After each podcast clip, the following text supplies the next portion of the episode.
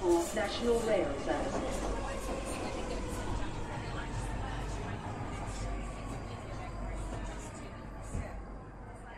Bine ai revenit în stația Londra. Eu sunt Manuel Cheța de la Manuel Cheța punct com și tu asculti podcastul Un român în Londra.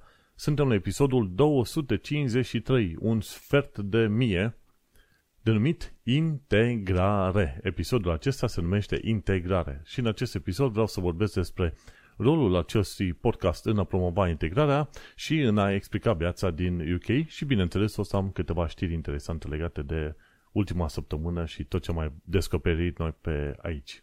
Înainte de orice, vreau să fac o mică precizare și anume faptul că acest podcast face parte din Think Digital Podcast Network, este un network de podcasturi din România, iar eu sunt excepția fiind în afara României.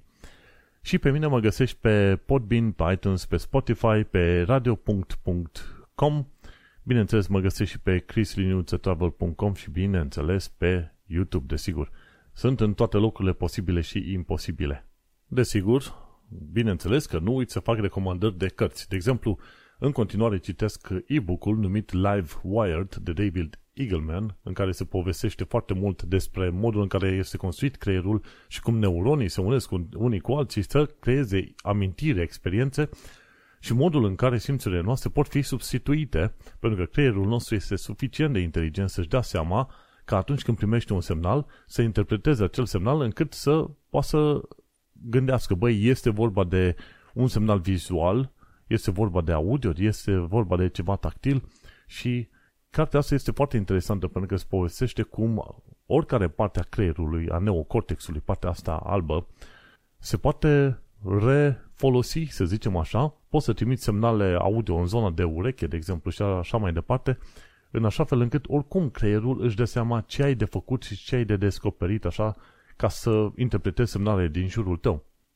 Și chiar s-au făcut tot fel de cercetări, de exemplu, oameni care sunt orbi, li se dă o vestă cu tot felul de motorașe pe corpul lor și atunci în funcție de cum motorașele alea cum, se, cum vibrează pe corpul omului, omul își poate da seama dacă un obiect este aproape, este departe, cât e de mare obiectul, se pot feri oamenii chiar dacă sunt orbi. Sau sunt alte situații în care, de exemplu, oameni care au fost surzi toată viața lor, li s-a dat o, să zicem, o mănuște specială, ori tot așa o vestă, și atunci sunetul a fost convertit în tot felul de vibrații pe corp, iar creierul l-a interpretat în creier ca sunet. Este foarte interesant cum funcționează creierul ăsta. Bineînțeles, e vorba de toate creierele, dar în special e vorba de creierul uman în toată discuția asta. Și e o carte foarte interesantă pe care o propun să o citească toată lumea. O altă carte pe care am terminat de citit, pe care am terminat-o de citit este Mastering the Market Cycle. Howard Marks scrie acolo despre diversele cicluri de ciclu economic, financiar, ciclul piețelor, business-ului și așa mai departe. Și în cartea respectivă înveți să recunoști cam care este ciclul în care te afli acum și pe ce direcția ciclului ești în urcare, ești în coborâre, ca să te învețe pe tine ca investitor cum să te poziționezi și ce, să zicem, lucruri să cumperi sau cum să te pregătești pentru următoarele schimbări, ceva de genul ăsta. Ca idee, dacă vezi, de exemplu, că, așa cum e în perioada asta, la finalul lui martie două mii douăzeci și trei, se zice credit conditions are tightening, în sensul că nu, nu se mai dau așa de ușor împrumuturi, asta înseamnă că suntem destul de aproape de partea de jos sau chiar de intrarea într-o recesiune, ok? Când nu se mai dau împrumuturi sau se impun condiții extra, sau reguli extraordinar de mari pentru a se da împrumuturi, atunci îți dai seama că lumea este cam speriată, se retrage și vei vedea că foarte multe acțiuni, prețul la foarte multe acțiuni scad. Ei, ăla ar fi momentul pentru cineva care e un value investor, care înțelege cât de cât să, înțeleagă, să judece noțiunile fundamentale ale firmelor, atunci e momentul să sară și să cumpere acțiuni, iar mai apoi să aștepte ca piața să își revină și, bineînțeles, să câștige un ban frumușel când prețul se apropie de valoarea firmelor respective. Foarte interesantă cartea asta, pentru că îți permite să și judeci puțin, să-ți dai seama ce se întâmplă, una la mână, faptul că ciclurile astea vin și, uh, nu, vin și pleacă în sensul că vor exista întotdeauna. Vei avea o recesiune, după aia își revine piața, după aia piața exagerează, se duc prețurile până la cer, după aia apare un crash, iar recesiune și tot așa. Ciclurile astea se vor repeta la infinit. Și asta e regula numărul unu, să înțelegi că sunt aceste cicluri care se repetă la infinit. De obicei, tocmai în punctul în care oamenii și Wall Street și toată lumea zice că asemenea cicluri nu, nu se vor termina, gen, ok, cresc prețurile și toată lumea se gândește că toate prețurile se vor duce la infinit, tocmai în momentul în care toată lumea este perfect sigură că prețurile se pot duce la infinit și că niciodată nu vor cădea, ei, foarte curând te poți aștepta la o cădere. Foarte interesant și acest market cycle vorbește și de faptul că trebuie să te aștepți ca lucrurile întâmplătoare, random, să se întâmple pe neașteptate. Efectiv, că aia sunt random. Și nu, niciodată nu știi care va fi punctul în care o întâmplare oarecare va schimba direcția lucrurilor. Și de cele mai multe ori trebuie să înțelegi că o parte a, să zicem, a ciclului generează următoarea parte. De exemplu, dacă ești pe urcare, când toată lumea este super mega fericită și plătește o sumă exorbitantă de mare pentru acțiuni, fonduri, ce vrei tu, te poți gândi că excesul ăsta va genera, bineînțeles, recesiunea care va urma. Și recesiunea în sine va genera un nou val de exces pe viitor. Asta este ciclul naturii și se respectă și se urmează. Nu știi niciodată cât va fi de lung, o lună, două, un an, doi, trei, cinci, dar întotdeauna se petrece, întotdeauna există ciclurile astea. Și am terminat de citit cartea respectivă, super faină. Am trecut la următoarea carte pe care mi-am cumpărat-o de curând, se numește The Click Moment, scrisă de Franz Johansson. Cartea asta vorbește despre rolul întâmplărilor sau evenimentelor aleatoare din viața oamenilor în a genera, să zicem, succes sau lucruri extraordinar de pozitive. Da? Efectiv, este vorba de faptul că oamenii cumva își pot face norocul sau pentru a avea noroc în viață trebuie să înțelegi rolul lucrurilor întâmplătoare, știi, că li se spune oamenilor, băi, tu ești un om foarte mare de succes enorm, ai avut noroc. Și, într-o bună parte, este cât se poate de adevărat. Au apărut anumite momente întâmplătoare de care anumiți oameni știu să se folosească și mai apoi să fie propulsați către succes. Și interesul meu cu această carte este să înțeleg, până la urmă, cum pot să aleg o acțiune potrivită, ori cum pot să iau o decizie potrivită în viața mea, la muncă, în tot felul de relații pe care le am, în așa fel încât să creez acel click moment în care să-mi dau seama, băi, asta e acțiunea pe care ar trebui să fac și acum, într-un mod irațional, logic, ar trebui să fac următoarele X Y Z acțiuni.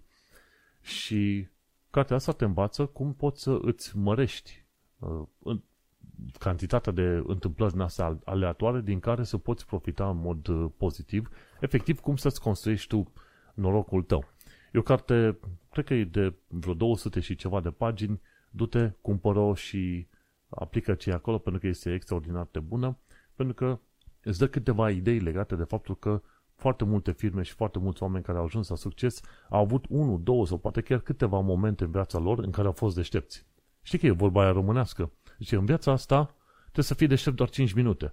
Măi, este cât se poate de adevărată vorba asta, dar niciun om care este de succes nu-ți va recunoaște că efectiv, succesul persoanei respective a depins doar de acele cinci minute. Cândva, când a fost deștept și a zis, băi, uite, am văzut situația asta, am văzut, am văzut că a venit o platformă de tren și am știut să sar pe situația. Bineînțeles, în ideea că îți faci norocul tău, ce înseamnă? Succesul vine și pleacă, dar dacă tu ești pregătit, te înveți, te duci, muncești din greu și înțelegi diverse rolul, să zicem, evenimentelor aleatoare, mai înțelege mai devreme sau mai târziu că îți vin niște oportunități și trebuie să sari pe acele oportunități și să te duci pe mai departe în viață. De ce? Pentru că, să zicem, poți să muncești din greu toată viața și totuși să n-ai niciun fel de succes. De ce? Pentru că nu înțelegi rolul evenimentelor aleatoare în viața ta în a te propulsa pe calea succesului, norocului tău, ca să zicem așa. Și cum este? Dacă lucrezi din greu, ești foarte inteligent, tragi foarte tare, nimeni nu-ți garantează succesul. Dar dacă nu lucrezi din greu, nu nimic, atunci, în mod sigur, s-ar putea să nu ai succes. Ideea interesantă în cartea asta este că și în cazuri în care nu ești cel mai deștept, cel mai muncitor, cel mai cel, totuși te poți, poți să ai mintea deschisă la oportunități și să te propulseze în viață extraordinar de mult. Știi că sunt cazuri în care oamenii zic, uite, ăla nu, nu pare a fi foarte deștept. Cum de a avut atât noroc în viață? De ce? Pentru că a avut mintea deschisă la oportunități și s-a folosit de ele și a mers pe mai departe. Știi? Și e o carte foarte, foarte mișto. Vorbește de acele cinci minute în care trebuie să fii și tu deștept în viața asta, să ai mintea deschisă ca să te poți propulsa pe mai departe. Super faină cartea. Pe mai departe vreau, bineînțeles, să laud patru O N G-uri super mișto. E Roe Hub, Romanian and Eastern European Hub. Ei se ocupă de suport pentru muncă și violența domestică. Mai sunt cei de la The three million pe Twitter, care se ocupă de drepturile europenilor. Centrul Filia se ocupă de drepturile femeilor și Eclar punct org se ocupă de conștientizarea problemei traficului de persoană.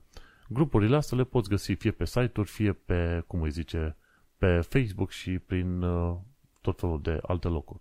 Desigur, sunt mult mai multe O N G-uri decât astea, dar deocamdată cam asta este lista pe care o promovez și o listă care în parte a fost uh, șeruită cu mine de către directorul nostru de comunicare de la podcastul uh, Un român în Londra. Nu uita, Roe Hub, The three million, Centru Filia și Eclar punct org. Și acum vreau să merg la subiectul zilei, ca să zic așa, cu o referire la diverse discuții pe care le-am avut probabil în ultimele câteva secunde, secunde pardon, săptămâni cu diversi oameni în diverse contexte, ca să zic așa. Episodul se numește Integrare și este foarte interesant cum apar tot mai multe discuții despre Little Romania, undeva din zona, mi se pare, Brent Harrow, pe acolo, Edgeware, pardon, în zona Edgeware, unde sunt probabil, în mod oficial, o sută cincizeci de mii, două sute de mii de români, în mod neoficial ar fi vreo patru sute de mii de români, ceva de genul ăsta. Cumva se consideră că al doilea oraș cu români în lume este, după București, ar fi Londra, ceva de genul ăsta, pentru că ar fi, teoretic, mai mulți români în Londra decât în Iași, sau Cluj, sau Brașov, sau Timișoara, ceva de genul ăsta. E o, e o statistică foarte, foarte interesantă. Și un alt lucru interesant pe care l-am observat și care m-a provocat puțin să fac titlul acesta, este vorba de faptul că s-a creat acea Little Romania, dar pe de altă parte am văzut că oamenii se simt foarte bine să fie, să fie într-un fel de România în afara României. Ori când am plecat din România, am plecat cu ideea de a construi o România în afara României, știi? Și am plecat cu ideea de a mă întoarce, efectiv, după câțiva ani de zile. Pe parcurs am descoperit că mă mulez destul de bine pe societatea britanică și că aș vrea să stau ceva mai mult aici. Pe măsură ce au trecut ani, de la unu doi ani s-au făcut la trei patru, zic, mă, dacă tot am stat patru ani, mai stau unul sau în rezidență permanentă, dacă am asta, rezidența, de ce mai stau puțin, am luat și cetățenia și mergem pe mai departe. Și până la urmă, U K este casa mea și asta este că am ales eu casa. Știi cum e? Nu poți să controlezi unde te naști, poți să controlezi până la urmă cât de cât, așa, într-o oarece măsură, unde îți vei continua viața. Și am preferat să-mi continui viața pe U K.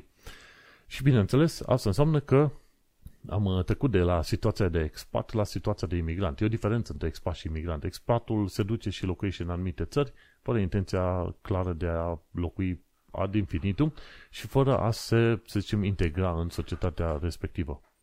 Bineînțeles, odată ce am trecut prin procesul de naturalizare, respectiv de primirea cetățeniei britanice, am trecut din poziția de semi-expat, ca să zicem așa, în poziția de imigrant. Și atunci, cum mai povesteam în foarte multe situații, în foarte multe alte podcasturi, că avem două sute cincizeci la număr deja, ei bine, cum povesteam în perioada asta, din ultimii câțiva ani de zile, este foarte interesant să pleci din țara ta, gen România, unde ești tu populație majoritară, să te duci într-o altă țară să fii populație minoritară. Să știi că ți se schimbă perspectivele într-un mod probabil neașteptat.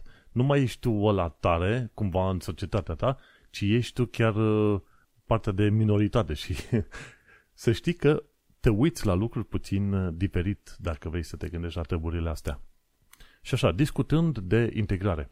La un moment dat, chiar, bineînțeles, nu înseamnă că ideile mele sunt cele mai bune, dar prefer să le expun acolo ca oamenii să discute pe marginea lor și, bineînțeles, să-și dea seama dacă au ceva valoare și ideile astea.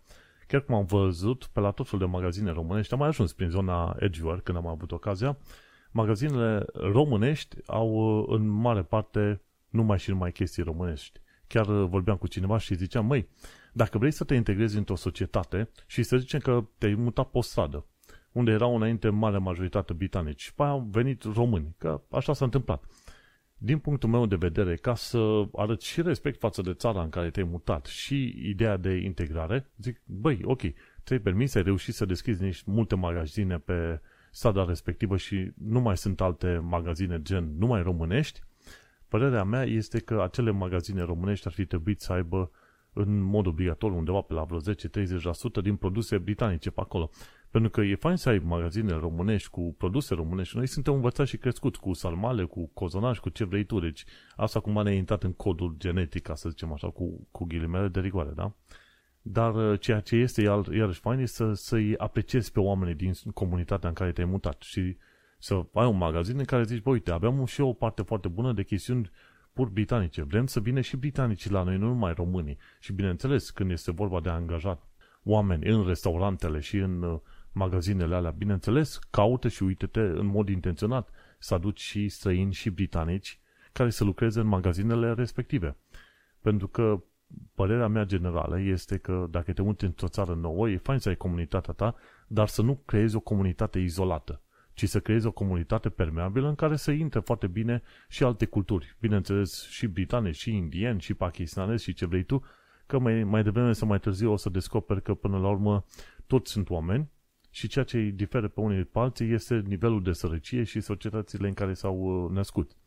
Bineînțeles, sunt diferențe de cultură și de comportament acolo atașate la chestiile astea, dar o să descoperi mai devreme sau mai târziu că nu merge și nu este deloc ok să te uiți la cineva să judeci strict pe nația din care a venit, ok?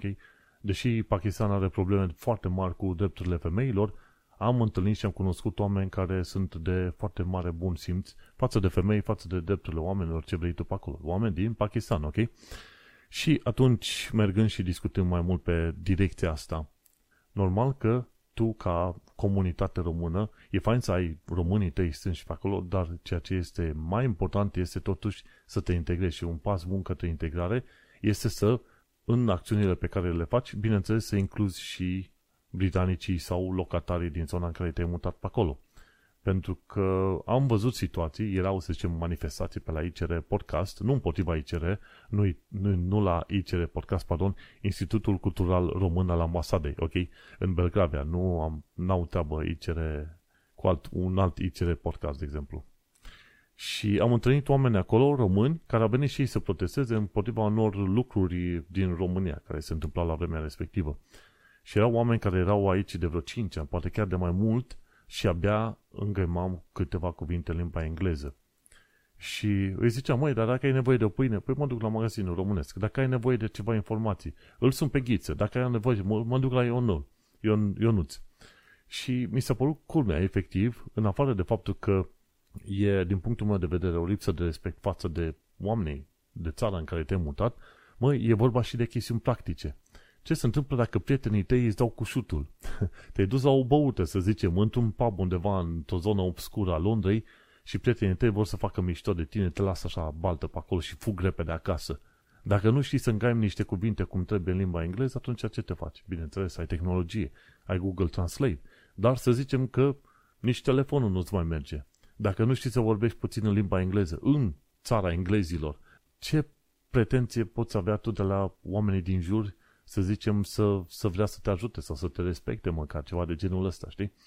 Și din punctul meu de vedere, dar fiindcă noi suntem aia care am venit în casa lor pe aici, efortul și primii pași trebuie depuși de către noi. Bineînțeles, nu înseamnă că asta ar trebui să-i dea drept, dreptul englezului slash britanicului să te calci în picioare doar pentru că tu ești român. Nu există așa ceva și nici nu trebuie acceptat. Dar, în schimb, ideea generală este, și de-aia am și făcut podcastul ăsta, e să documentez cumva experiența și viața mea în U K și, bineînțeles, să documentez și părerile mele legate de viața în U K și părerile mele despre românii care sunt în U K și ce se întâmplă pe aici, știi? Și un lucru foarte important în toată afacerea asta este, într-adevăr, măcar din punct de vedere practic, să te integrezi, să înveți culturile, sărbătorile locale, niște cutume cât de cât ale oamenilor pe aici, să înveți limba, să înveți lucrurile care îi interesează, tradițiile, valorile, pentru că în felul ăsta tu vei arăta oamenilor că într-adevăr îți pasă de ei. Nu ai venit aici numai ca la o vacă de mult, să gata, mulți vacă, am laptele și am plecat mai departe, știi? Pentru că de cele mai multe ori o să descoperi că într-adevăr oamenii nu vin doar pentru unu doi ani de zile. Dacă au stat deja doi ani de zile, sunt șanse mari că o să stea mult mai mult. Și atunci, de ce nu, pune-te în față de cultura și limba locală, tradiții și valori. Bineînțeles, oamenii, foarte mulți oameni se vor uita circumspect la tine. Dar dacă ești într-o zonă ca Londra, londonezii sunt foarte învățați cu străinii. Aici nu ai să ai niciun fel de treabă să se uite oamenii la tine, să zică gata, nu combine de tine că ești român care lucrează în construcții, de exemplu, știi? Însă, vei putea experimenta, să zicem, sideways glances, cum ar veni, cum se spune în limba engleză, oameni care se, se uită puțin chiorâși la tine, dacă te duci în locuri omogene, în gen în care sunt numai și numai englezi în satul respectiv, știi? Într-adevăr, în asemenea situație poate să fie puțin mai complicat, dar nu e imposibil. Sunt atâtea cazuri pe care le-am urmărit și pe YouTube de români care s-au dus în sate și au făcut o viață și au construit o carieră și oamenii au învățat să-i aprecieze pentru că au văzut că românii respectiv sunt muncitori, sunt harnici, sunt paroliști, fac o treabă foarte bună și bineînțeles au învățat limba și se integrează în, în zona respectivă. Și dacă nu faci anumite măsuri din respect pentru cultura și țara în care te-ai mutat, pentru că cine știe, ți se pare că-s prea bețivan sau că-s prea guraliv sau ceva, atunci măcar fă chestiile astea din punct de vedere practic. În modul cel mai sincer, e bine să, te, să fii interesat în mod sincer legat de, ce știu, de omul cu care vorbești. Și tocmai de aceea, în principiu, ca să te integrezi în societatea britanică, o să descoperi că în acest proces de integrare o să mai lași din românismele tale. Știi că de obicei românul este obișnuit să dea sfaturi înainte de a, ca cineva să-i ceară orice fel de sfat, știi? Sau e imposibil să, sau românul vine de obicei cu ideea, dar aia e grea, aia nu merge, aia nu merge, aia nu merge. Și descoperi că încetul cu încetul, ascultând și urmărind cultura locală, o să prinzi anumite chestiuni care te pot ajuta și în discuțiile cu românii. Bineînțeles că românul din tine și din mine și din alții nu va dispărea niciodată, știi? E suficient să treci în granița către România și gata, pac, e ca un butonaj acolo, gata, ne-am adus aminte, vrei scandal? Avem scandal, știi? Ceva de genul ăsta. Și, dar în principiu, în efortul ăsta de a te integra, de a învăța puțin de viața și de cultura și de tradițiile locale, o să descoperi că și tu, la rândul tău, înveți anumite lucruri și îți îmbunătățește viața. Dacă la început ai fi zis că britanicii sunt puțin cam, nu, nu slinoși, nu e cuvântul potrivit, dar puțin cam ipocriți, pentru că întotdeauna spun că este totul bine și că nu te critică în față sau ceva și ai fi spus că ipocrizia asta nu-ți convine, ei bine, după un timp o să înțelegi cum se potrivește foarte bine în cultura locală și o să-ți dai seama de un, sim- de un lucru foarte simpatic. Măi, oricât de multe necazuri are omul, necazuri are omul, nu trebuie să vină la muncă să își verse necazurile alea pe tine, da? Gândește-te, în România cineva are, e supărat pe viață sau pe orice, te duci la casier undeva și se uită urât la tine, se comportă urât, îți strântește produsele, își urăște viața și cu ocazia aia îți arată că te urăște și pe tine. Nu ai nevoie de treburile astea, știi? De aceea, mai devreme sau mai târziu, descoperi că ipocrizia asta, cu ghilimele de rigoare, este o trăsătură chiar foarte faină a britanicilor, că zic ăștia, băi, nu-mi convine că nu știu ce X Y britanic îmi zâmbește, dar el de fapt mă urăște. Păi, și ce vrei să-ți facă? Să vină să dea cu toporul în cap? Îți zâmbește, pleacă mai departe, nu te înghite și asta e. Viața nu, în viața asta nu trebuie să vină oamenii tot să te placă și tot să fie prieteni cu tine. Nu ai nevoie de treaba asta. În mod normal ai nevoie de maxim patru-cinci prieteni în toată viața asta și te duci pe mai departe. Nu trebuie un milion de oameni să te placă, să te adore, să te nu știu ce, să te pupe, tot felul de chestii de asta. Nu, n-ai treabă. Și pe măsură ce te interesează mai mult de cultura locală și înveți mai mult de chestiunile locale, o să apreciezi efectiv lucrurile pe care le apreciază și oamenii ăștia și o să zici, aha, acum înțeleg. Există în România oameni, așa zis, celebri, care tot fac glume la adresa săinilor, că-s plecați românilor, diasporenilor, dacă sunt în Italia, Franța, ce vrei tu, uite bă, a uitat și aia limba. Păi, mă, în momentul în care nouăzeci și nouă la sută din timpul tău vorbești în limba țării în care te-ai mutat, să știi că la un moment dat o să-ți fie puțin mai greu să vorbești corect în limba română. Și la un moment dat o să-ți fie puțin mai greu să pronunți cuvintele corecte și vei înlocui anumite cuvinte din limba română cu chestiuni din limba respectivă, fie spaniolă, italiană, franceză. Și, bineînțeles, chestia asta e un lucru total străin pentru cei care s-au dus în străinătate doar ca turiști. Când te duci și locuiești în străinătate, o să vezi că ți se te mulezi cumva după țara respectivă, după obiceiurile și după limba respectivă. În mod obiectiv, ca să zic așa, când începi să vorbești o limbă străină, gândești și puțin diferit, gândești în limba străină și comportamentul tău cumva începe încetul cu încetul să meargă, să se muleze cumva pe acea limbă străină. Ia uită-te la diverse expresii pe care le folosești și cum te relaționezi tu la, în ceea ce privește comportamentul tău, la expresiile alea față de când le ai în limba română, știi? Și gestica generală, știi?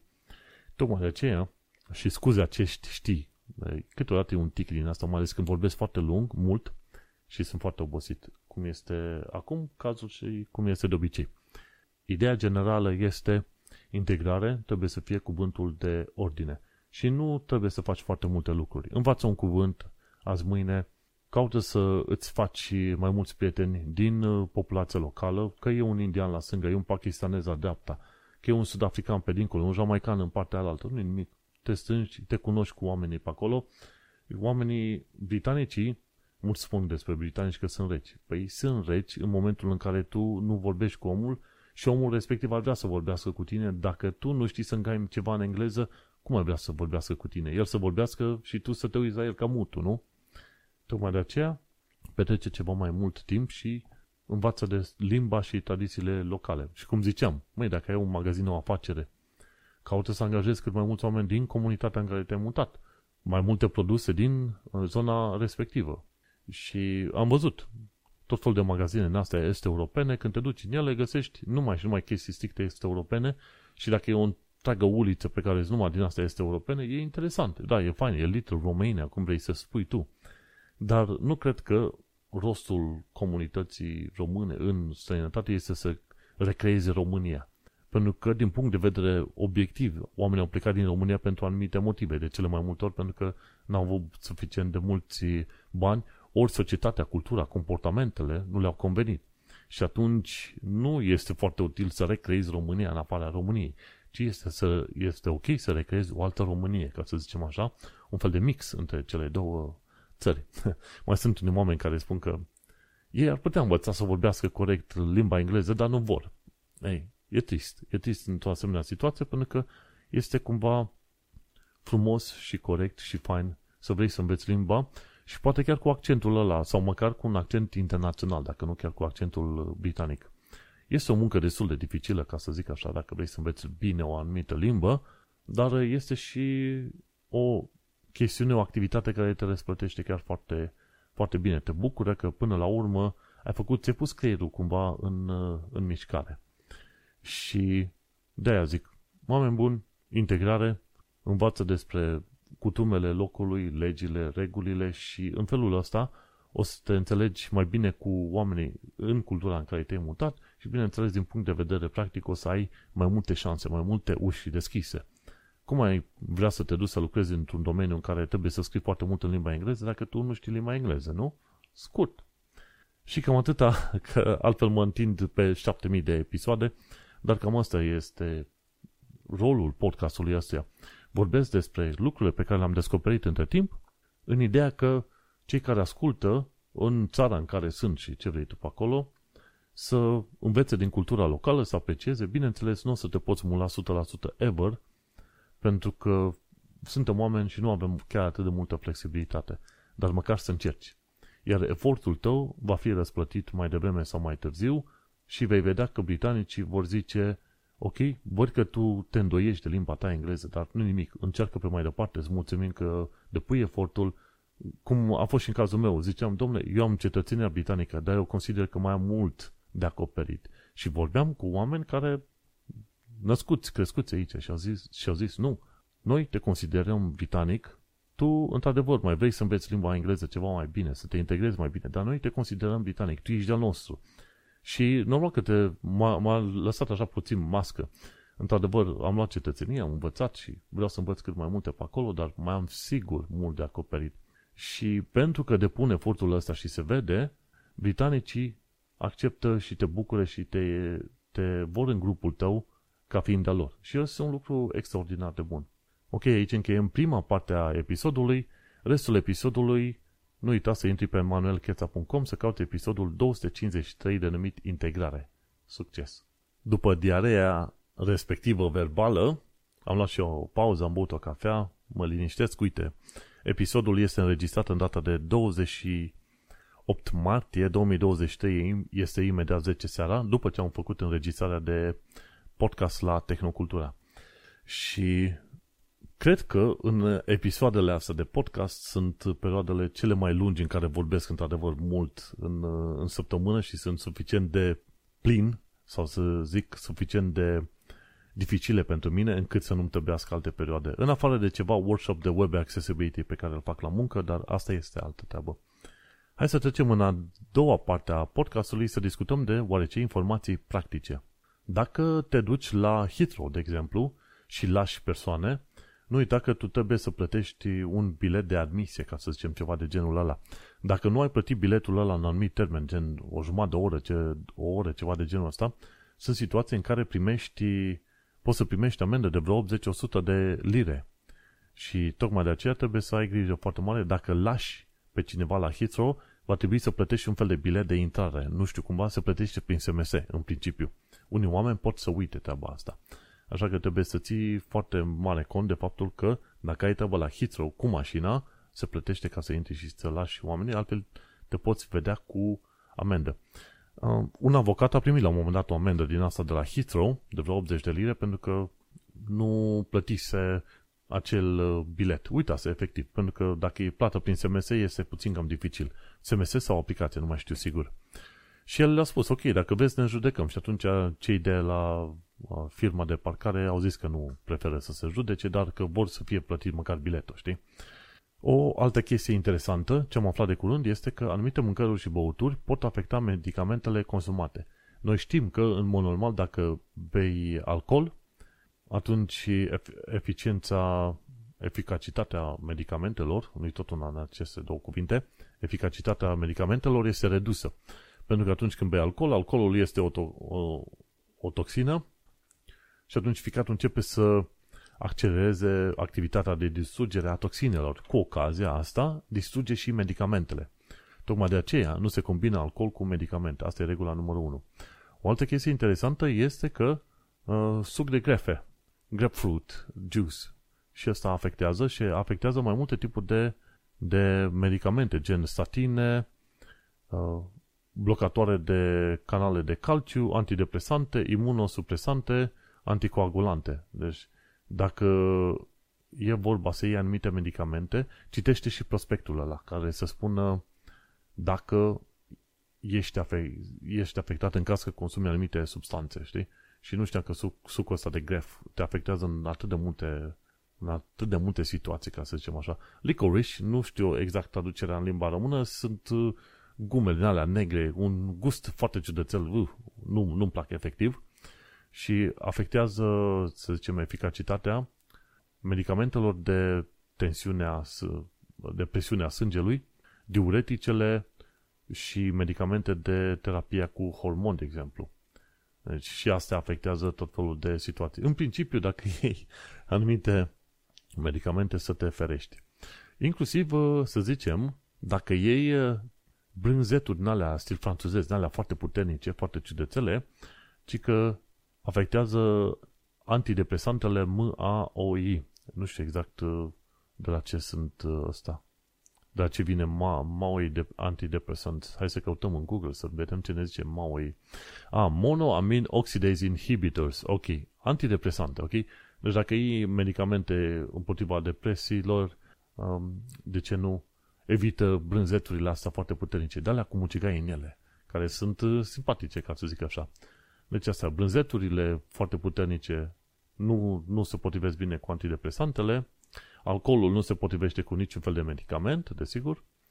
Discutăm de licorice, nu se potrivește cu chestiuni legate de diuretice și de sânge, și grefe, sucul de grefe nu se potrivește cu antidepresante, imunosupresante, anticoagulante și medicină citotoxică. Și așa mai departe. Foarte interesant, cei de la Wichco U K au cel puțin o dată pe săptămână, dacă nu mai des, articole din asta foarte interesante legate de lucruri utile pentru viața de zi cu zi. E w h i c h punct co punct u k, wich punct co punct u k. Super tare. Ce am mai aflat de curând, ci că tot de la Wichco U K ai grijă mare la fraude pentru că se rezolvă foarte greu. Ci că undeva sub cinci la sută din totalul numărul de fraude sunt rezolvate. Așa că atunci când este vorba de trimitere de bani, de cele mai multe ori trebuie să zici by default nu. Pentru că de cele mai multe ori oamenii care sunt păcăliți sunt, uh, sunt păcăliți pe ideea că, uite, suntem prieteni, am intrat într-o relație amoroasă, trimite niște bani, etc, et cetera. Și tocmai de aceea, când este vorba de bani, implicare, când implici transferul de bani, de cele mai multe ori trebuie să zici, uh, uh, nu, ne oprim aici. Și în niciun caz nu te bagi în fondurile de pensie. Și să nu uităm, U K este ținta unor asemenea fraude financiare pentru că, normal, sunt ceva mai mulți bani aici, viața este ceva mai bună și în uh, timpul pensionarii foarte mulți oameni au pensii din astea private. Și atunci o parte dintre ei își permit să scoată o parte din pensie și să folosească cum vor ei. Și de aceea cele mai multe victime în asemenea cazuri de fraudă sunt uh, pensionarii. Dar nu sunt singuri și sunt pe, pe șarlatanii din astea amoroase. Hai că ne întâlnim, uh, avem o relație amoroasă, dar trimitem niște bani până atunci. Știi, faza de asta. Nu, când este vorba de cerul bani, atunci e vorba să te îndepărtezi. Și, da, știu că românii au uh, foarte mare obicei asta cu cerutul de bani și mie îmi place în sănătate o chestie foarte bună. Ai nevoie de bani, ia credit cardul sau du-te la bancă. Nu cere de la prieteni. Prietenii nu, se, nu, sunt, uh, nu există ca să cer bani de pe la ei. Și e, o, e un obicei foarte prost, în principiu, din partea românilor, întotdeauna să se tot împrumute într-o parte și în alta. Păi, pe de o parte judecăți finanțele, pe de altă parte vezi că există credit card și există și bancă de la care te poți împrumuta. Bun, pe mai departe, economisește bani la cumpărarea medicamentelor. Și cum poți să economisești bani la cumpărarea medicamentelor? În, în anumite situații ți se oferă medicamente gratuite dacă ai peste șaizeci de ani de zile, dacă ești sub șaisprezece ani și dacă ești, efectiv, dacă ești la școală, de exemplu, știi? Sau dacă nu ai suficient de mult venit, atunci poți, poți să primești uh, medicamente gratuite dacă ai un salariu chiar foarte mic. Și dacă ai anumite boli, anumite dizabilități, de exemplu cu tiroidă, diabet, epilepsie sau ceva, uh, o dizabilitate care cere ca cineva să te ajute întotdeauna, o să ai atunci medicamentele gratuite. Sunt situații în care femeile pot avea medicamente gratuite și este vorba de faptul de femeile în situații în care sunt gravide. Dacă fie sunt gravide, ori au avut un copil în ultimele doisprezece luni, pot primi medicamente gratuite, dar doar cu condiția existenței unui certificat de, de acceptare a maternității. Certificat de acceptare a maternității, în engleză e Maternity Exception Certificate. Și doctorul ar trebui, doctorul sau uh, midwife ar trebui să-ți dea un asemenea certificat. Și inclusiv uh, în caz de menopauză se poate da mai ieftine, ca să zicem așa. Și o altă metodă prin care poți să economisești bani, de exemplu, e să nu cumperi de la farmacii, ci să iei din supermarket dacă îți trebuie paracetamol sau, ce știu, chestiuni de durere, de exemplu. Și în loc să cumperi medicamente la grup, ia bucată cu bucată, de exemplu, și atunci s-ar putea să îi plătești mai puțin. Ori, dacă te duci la doctor, în loc să-ți dea doctor în fiecare lună zece pastile, cere doctorului să-ți dea o treizeci de pastile pentru două trei luni și atunci ar trebui să plătești mai, mai puțin. Și cam asta ar fi metode. Pe de o parte, ai dreptul de a primi medicamente gratuite în anumite situații, pe de altă parte, poți să iei ceva mai ieftin dacă ceri de la doctor să-ți dea mai mult sau te duci la supermarket și iei anumite medicamente. Bineînțeles, nu găsești la supermarket decât chestiuni care se dau over the counter, cum ar veni. Și o altă chestie, un sfat iarăși de la Wico U K, fii atent la tax code. Și aici este vorba de faptul că ar fi situații în care plătești prea mult sau prea puțin când este vorba de tax code. Și așa că, de cele mai multe ori, trebuie să vezi, să știi că codul obișnuit pentru plata taxelor în U K este o mie două sute cincizeci și șase L, ceva de genul ăsta. Asta e codul general, dacă stau să mă gândesc bine. o mie două sute cincizeci și șapte L. Da? Dacă ai alt cod decât ăsta, înseamnă că sunt șanse mari că um, home office, nu home office, uh, revenue, serviciul de taxe are nevoie să recupereze niște bani de la tine. Dar sunt situații în care pot lua mai mulți bani decât ar trebui și atunci sunt, te, îți va lua bani până când vine aprilie anul, a anului fiscal și Și atunci îți va face recalculare și va, îți va schimba codul, ori îți va, și dacă a luat prea mult, o să-ți și trimită bani înapoi. A fost o situație în care H M R C mi-a trimis bani înapoi, pentru că îmi luaseră, cred că o sută două sute de lire mai mult și mi-au trimis înapoi în contul meu bancar. Foarte bine. Dar e, e bine să fii atent la codul, la codul de taxă. E mai complicat în momentul în care, de exemplu, tu ești contractor și trebuie să ai grijă foarte bine ce cod treci acolo, sau dacă, de exemplu, ai două joburi și dacă acele două joburi trec de anumite praguri, a doilea job va fi taxat o sută la sută pe un cod anume. Să zicem că ai fericirea să fii angajat la o firmă de I T și iei șaizeci de mii de lire acolo. Și poate mai angajezi o altă firmă de I T și iei și acolo vreo douăzeci de mii. Dar fiindcă tu ai trecut de pragul ăla de cincizeci de mii, deja cu prima firmă, pe la a doua firmă deja tu trebuie să plătești impozit pe tot salariul de patruzeci la sută. Și atunci, dacă la prima firmă tu vei avea codul o mie două sute cincizeci și șapte L, pentru a doua firmă tu vei avea D zero X. Și D zero X se va uita la, la bracket și va zice, ok, în cazul tău, din tot salariul tău luăm patruzeci la sută, pentru că venitul tău total sare de cincizeci de mii de lire. Și sunt chestiuni pe care trebuie să le ții cont, ca să zicem așa. Și uh, altfel te vei pomeni că plătești prea mult sau prea multă, prea puțină taxă și am plătit, așa cum am povestit de curând, cumva H M R C nu mi-a calculat bine niște coduri și a ajuns la un moment dat să-mi ia cu un procent extraordinar de mare. Efectiv am ajuns să-mi ia jumătate din salariu, am ajuns să plătesc ca în România, ca să acopăr niște taxe pe care nu mi le-a luat la timp. Nu mă deranjează să plătesc, dar ideea e că mai bine să fie plătite toate la timp și cum trebuie și sunt destule situații în care trebuie să suni la H M R C să-ți rezolve problema asta, dar oamenii sunt foarte politicoși și de treabă. Ideea e că va trebui să aștepți cam jumătate de oră să intri la linie. Cam asta este timpul de așteptare pentru H M R C. Și cam asta cu sfaturi practice. Hai să trecem la secțiunea de știri, după care terminăm cu viața în Londra și în sănătate. Că, pentru că știrile au chestiuni amestecate și pozitive și negative și vreau să termin într-o notă ceva mai pozitivă. Ce am aflat de curând la partea de știri este faptul că Londra va avea curse expres de autobuz pe zonele limitrofe și cursele astea vor face parte din, dintr-un program mai mare de transport public numit Superloop. Și atunci asta înseamnă că cursele astea vor merge puțin tel pe exteriorul Londrei și nu vor avea foarte multe stații, ci vor, vor avea câteva. Să zicem că te duci din zona asta, să dăm un zoom pentru că am imagine în față, să zicem că vrei să te duci din Croydon către Heathrow. Poți să iei un autobuz de ăsta expres și te vei, din Croydon se va opri în Sutton, Kingston, Teddington și pe aia Heathrow Airport. Patru stații marșilate. Ar fi super mișto. Sau, de exemplu, dacă vrei să te duci din centru către Croydon, poți să iei un autobuz care merge din Waterloo direct în Croydon. Super tare faza asta. Ori de la Canary Wharf, un autobuz care duce direct la Grove Park. Ori un autobuz care duce de la Bromley direct către Be- Bexley Heath, trecând doar pe la alte două stații. Și face așa un fel de cerc pe partea exterioară a Londrei cu vreo patru, cinci, șase, cât unu, doi, trei, patru, cinci, șase, vreo zece asemenea autobuze expres. Ar fi super mișto pentru că, de exemplu, vrei să te duci din zona Harrow, să zicem, către uh, Arnos Grove, iei un asemenea autobuz și mergi vreo cinci stații și asta înseamnă că în jumătate de oră, nici atâta, vei ajunge chiar la locul respectiv.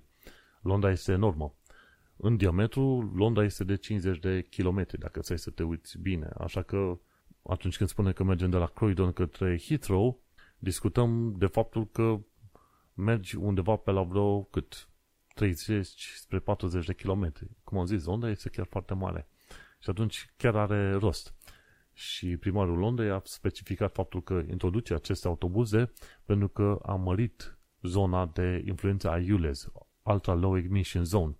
Și dar fiindcă am mărit zona asta de U L E Z, care înseamnă o zonă de protecție, adică doar mașinile care merg, care au cele mai noi, să zicem, filtre din asta catalizatoare, pot merge gratuit în zona aia. Altfel, toate mașinile mai vechi vor trebui să plătească doisprezece lire pe zi. E o metodă prin care vor să mențină un aer cât mai curat pe Londra.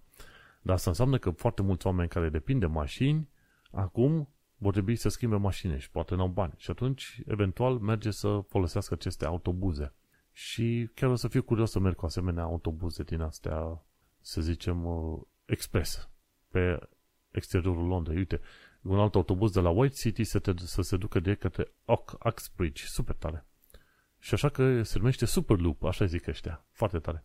Bun, ce am mai văzut la știri de curând e la Poole Harbour, în Dorset, a, are loc chiar în momentul de față o scurgere de fluid de rezervor declarată incident major. Acest fluid de rezervor poate să fie petrol, poate să fie ulei, poate să fie benzină, mai multe chestii. Nu se știe în mod exact ce. Și ci că Poole Harbour este un, un port natural foarte important pentru Londra, unul dintre cele mai importante în Europa, ca să zicem așa. Un port natural plin de animale, vegetație, un fel de drobeta, un fel de, nu drobeta, un fel de, să zicem, era să zic gârlă, nu mai am cuvântul potrivit, dar un fel de dobrici, un fel de triunghi, cum să zic așa. Efectiv îmi lipsește cuvântul, dar în mod sigur cineva mă, mă va corecta. Oricum, afectează flora și fauna zonei respective, iar oamenii n-au voie să noate pe acolo și atunci sunt foarte supărați în zona Dorset Poole Harbour. Ce am aflat de curând este faptul că O N G-ul Roe Hub face tot felul de sesiuni de informare legate de cerințele noi de votare în U K. Bineînțeles, Roe Hub se ocupă și de uh, suportul pentru ucrainieni în perioada, în perioada asta și se ocupă și de alte chestiuni legate de violența în familie, integrare și așa mai departe. Și e un O N G pornit de către uh, câțiva oameni super mișto. De fapt e vorba de femei în principiu. Când auzi de tot felul de O N G-uri, să știi că vreo nouăzeci și cinci spre nouăzeci și nouă la sută este cazul de femei care fac uh, treaba asta.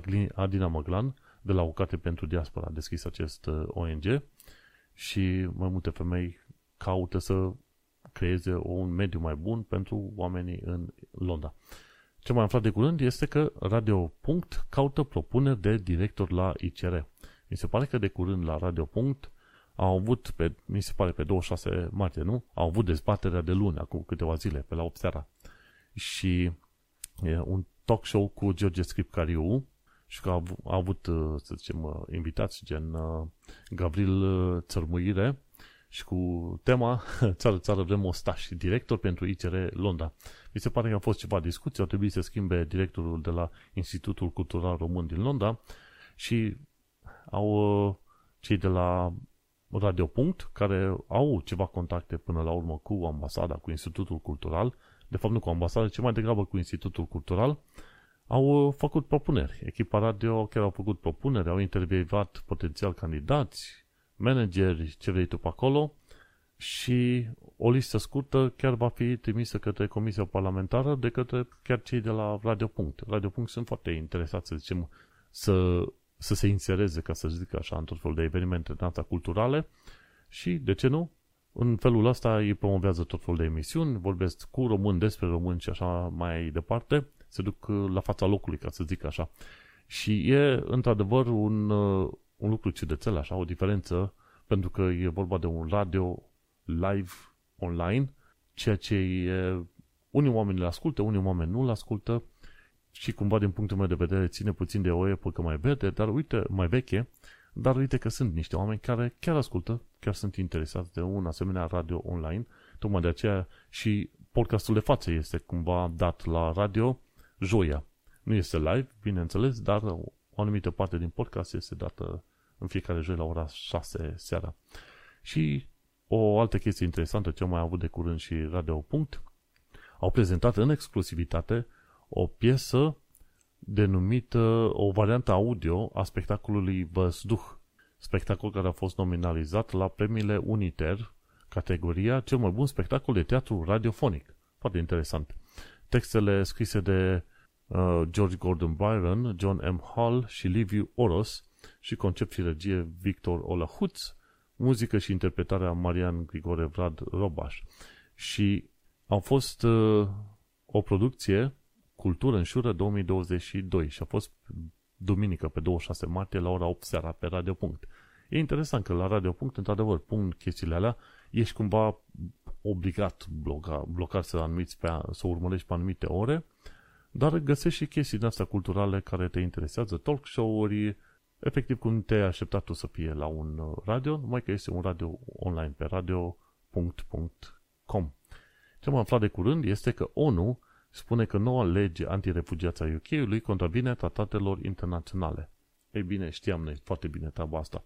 Un lucru interesant este că O N U nu prea are putere să-i oblige țările să respecte anumite tratate internaționale, chiar dacă au semnat acele țări, au semnat tratatele internaționale. Deci nu. Nu există o metodă în care, în mod real, să oblige. Dar reprezentanta O N U chiar spunea la televizor că dacă U K continuă cu legea asta, atunci multe alte țări se vor vedea libere de contact cum ar veni să nu mai accepte refugiați în, pe teritoriul lor. Și atunci asta ar putea genera așa un val foarte mare de, de criză pe toată planeta, pentru că există milioane și milioane de oameni care au plecat din țările lor și sunt refugiați în alte țări. Și nu, dar fiindcă U K-ul și vestul dau tonul în tot felul de chestiuni în lumea asta, dacă U K zice că este ok să blocheze refugiații sau azilanții, atunci și alte țări vor începe să facă treaba asta. Ce am mai văzut de curând, la altă știre, există un medicament nou numit Palforzia și este un medicament anti-alergie împotriva arahidelor. Deci cine are alergie din asta la nuci, la arahide, mai nou poate să ia medicamentul ăsta Palforzia și s-ar putea să îi ajute. Un băiat din zona Sandwell de zece ani deja ia medicamentul ăsta și va trebui să-l ia timp de vreo câteva săptămâni sau luni de zile și pe parcurs să și mănânce, să și mănânce, cum îi zice, alune, peanut butter, ceva de genul ăsta, ca corpul între timp să se calmeze și să înțeleagă că acel peanut butter nu este periculos. Dar uite că există. Sunt oameni care intră în șoc anafilactic doar dacă simt miros de, de alune. Deci nu este glumă foarte, nu este glumă deloc. Deci dacă auzi de oameni care au alergii de genul ăsta, nu te pui să faci glumă proastă să zici hai că mănânc niște peanut butter și suflu în nas, pentru că persoana respectivă poate să moară și tu te duci la închisoare. Bun, ce am mai aflat de curând este o chestie destul de tristă, dar acum se întâmplă multe lucruri triste și în U K. Pentru că în U K nu este țara cu câinii cu colaci în coadă și cu lapte și miere, e o altă țară. E o altă țară în care există o altă cultură, se trăiește puțin, să, puțin sau se trăiește chiar mai bine decât în multe alte locuri, dar există tot felul de challenge-uri, de provocări, de minusuri, ca să zic așa. Și mai ales în momentul de față sunt concomitent, ce știu, cinci zece crize care au, s-au bătut peste U K așa toate odată. Ceea ce nu prea știai, în mod sigur au zis că sunt foarte mulți oameni homeless pe Londra, de exemplu. Jumătate din toți homeless și din tot U K-ul sunt în Londra.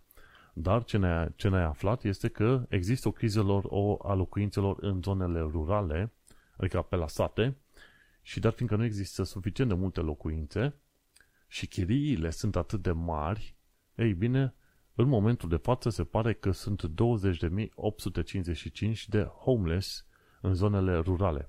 Iar homeless nu înseamnă că neapărat vor fi pe stradă, ci înseamnă că vor, sunt cumva la mila autorităților să aibă un fel de emergency accommodation și câteodată le se poate oferi doar o singură cameră în care este o întreagă familie. Aia e situația de homeless, deci nu înseamnă că neapărat pe stradă. Dar în cazul reportajului celor de la Sky News este vorba de faptul că, cum îi zice, o mulțime de oameni ajung să și doarmă în corturi, pe la marginea satelor, prin păduri, prin văi, prin ce vrei tu pe acolo. Nu, mulțime, o parte. Și este un lucru trist, vorba aia, într-una dintre cele mai bogate țări din, din lume. Și când am venit aici, trăiam cu ideea asta, băi, e un paradox, cum se poate să fie o țară bogată și totuși să se întâmple chestiile astea. De ce? Paradoxul ăsta vine din necunoaștere și din fapt din proastă informare, ca să zic așa. Pentru că noi știm despre best că este o sută la sută ok, o sută la sută bun, lapte și miere, aur pe străzi, ce vrei tu și chestii de genul ăsta. Ori fiecare țară are provocările sale. Și dacă înveți regula asta că fiecare țară are și bune și rele, anumite lucruri mai bune decât în România, dar poate altele lucruri chiar mai rele decât în România, atunci cauți să înțelegi ceva mai bine societatea în care te-ai, te-ai mutat. Și atunci informațiile astea nu mai sunt așa o surpriză, situațiile astea nu mai sunt așa un paradox. Îți dai seama că fiecare țară are propriile probleme cu care se confruntă. Și există o cerere de șase ori mai mare decât cantitatea de locuințe necesare Și o altă problemă este că în zona de sat există second homes, adică oameni care au cumpărat a doua casă, dar nu o folosesc și o țin goală. Și bineînțeles, bine, nu, nu te pui să obligi pe aia să-și vândă casă sau ceva, dar în perioada două mii douăzeci și unu două mii douăzeci și doi, douăzeci de mii opt sute cincizeci și cinci de oameni au fost considerați homeless în zonele rurale, în creștere de douăzeci și unu la sută față de două mii optsprezece două mii nouăsprezece. Și cei mai mulți oameni care sunt în situația asta de homeless, în zonele rurale, în zona de estul Angliei și în zona de sud-vest al Angliei. Și discutăm de sud-vest, care teoretic ar trebui să fie una dintre cele mai, poate chiar cele mai bogate zone, zone de alea de sat idilice, super uh, mișto. Și mulți oameni au zis, măi, nu, nu e chiar așa de idilic pe cum ți se pare, mai ales că discutăm de chirii foarte mari și câteodată nici oameni cu două joburi la un loc nu-și permit să-și plătească o anumită chirie, de exemplu, au doi, trei copii, e, acolo e complicat, așa, ca să zicem așa. Și, uite, vezi, paradoxul nu mai există, ci ce există, ce îți poți da seama la un moment dat, că probabil la nivel politic există niște minusuri pe acolo. Și cum ziceam, hai să terminăm pe o notă pozitivă la viața în Londra și în sănătate. Dacă ai vreo douăzeci de douăzeci patruzeci de lire pe care vrei să le folosești într-un mod foarte simpatic și util, poți să te duci în Covent Garden să participi la Peter Rabbit Easter Adventure. E și pentru familie, e și pentru oameni individual și te poți duce în zona Covent Garden să participi la o aventură de vreo cincizeci de minute cu Peter Rabbit. Efectiv să faci parte dintr-o anumită poveste, să fii cu Peter Rabbit pe acolo, să te plimbi și să descoperi, ce știu, ouă magice, ceva de genul ăsta. cincizeci de minute. Și zice, kids of all ages can, uh, can join Beatrix Potter on a hunt for clues, secret notes and maps. Deci, efectiv, un fel de treasure hunt. Super simpatică faza asta. Sursa asta este primită de la directorul de comunicare de la podcastul Un Român în Londra. Deci nu credeai că lucrez singur în podcastul ăsta, nu? Următorul punct în care o să mă duc și o să vizitez este The Jukebox at Bradley's Spanish Bar. E Bradley's Spanish Bar, e pe patruzeci și doi patruzeci și patru Hanway Street, pe codul W unu T unu U T în Londra. Și dacă stai să te uiți la acest Bradley's Spanish Bar, este chiar foarte aproape de Tottenham Court Road. De la Tottenham Court Road te duci cu Elizabeth Line acolo, și când ai ieșit, te duci foarte bine pe Hanway Street, care e la efectiv două minute de mers pe jos, și la acel Hanway Street găsești un bar numit Bradley's Spanish Bar. Ei, acest Spanish Bar are un jukebox. Jukebox ca în filmele alea americane, unde au discuri muzicale și poți să apeși pe un buton și îți cântă ce disc muzical vrei tu.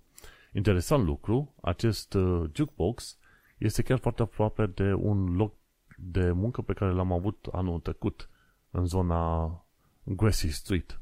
Și n-am știut, și am trecut prin zona aia la efectiv zece secunde distanță și n-am știut niciodată că e un jukebox pe acolo, pentru că m-aș fi dus în mod direct. Deci trebuie neapărat să mergem să vedem acel jukebox, să facem câteva poze, să bem și noi o bere la acel pub.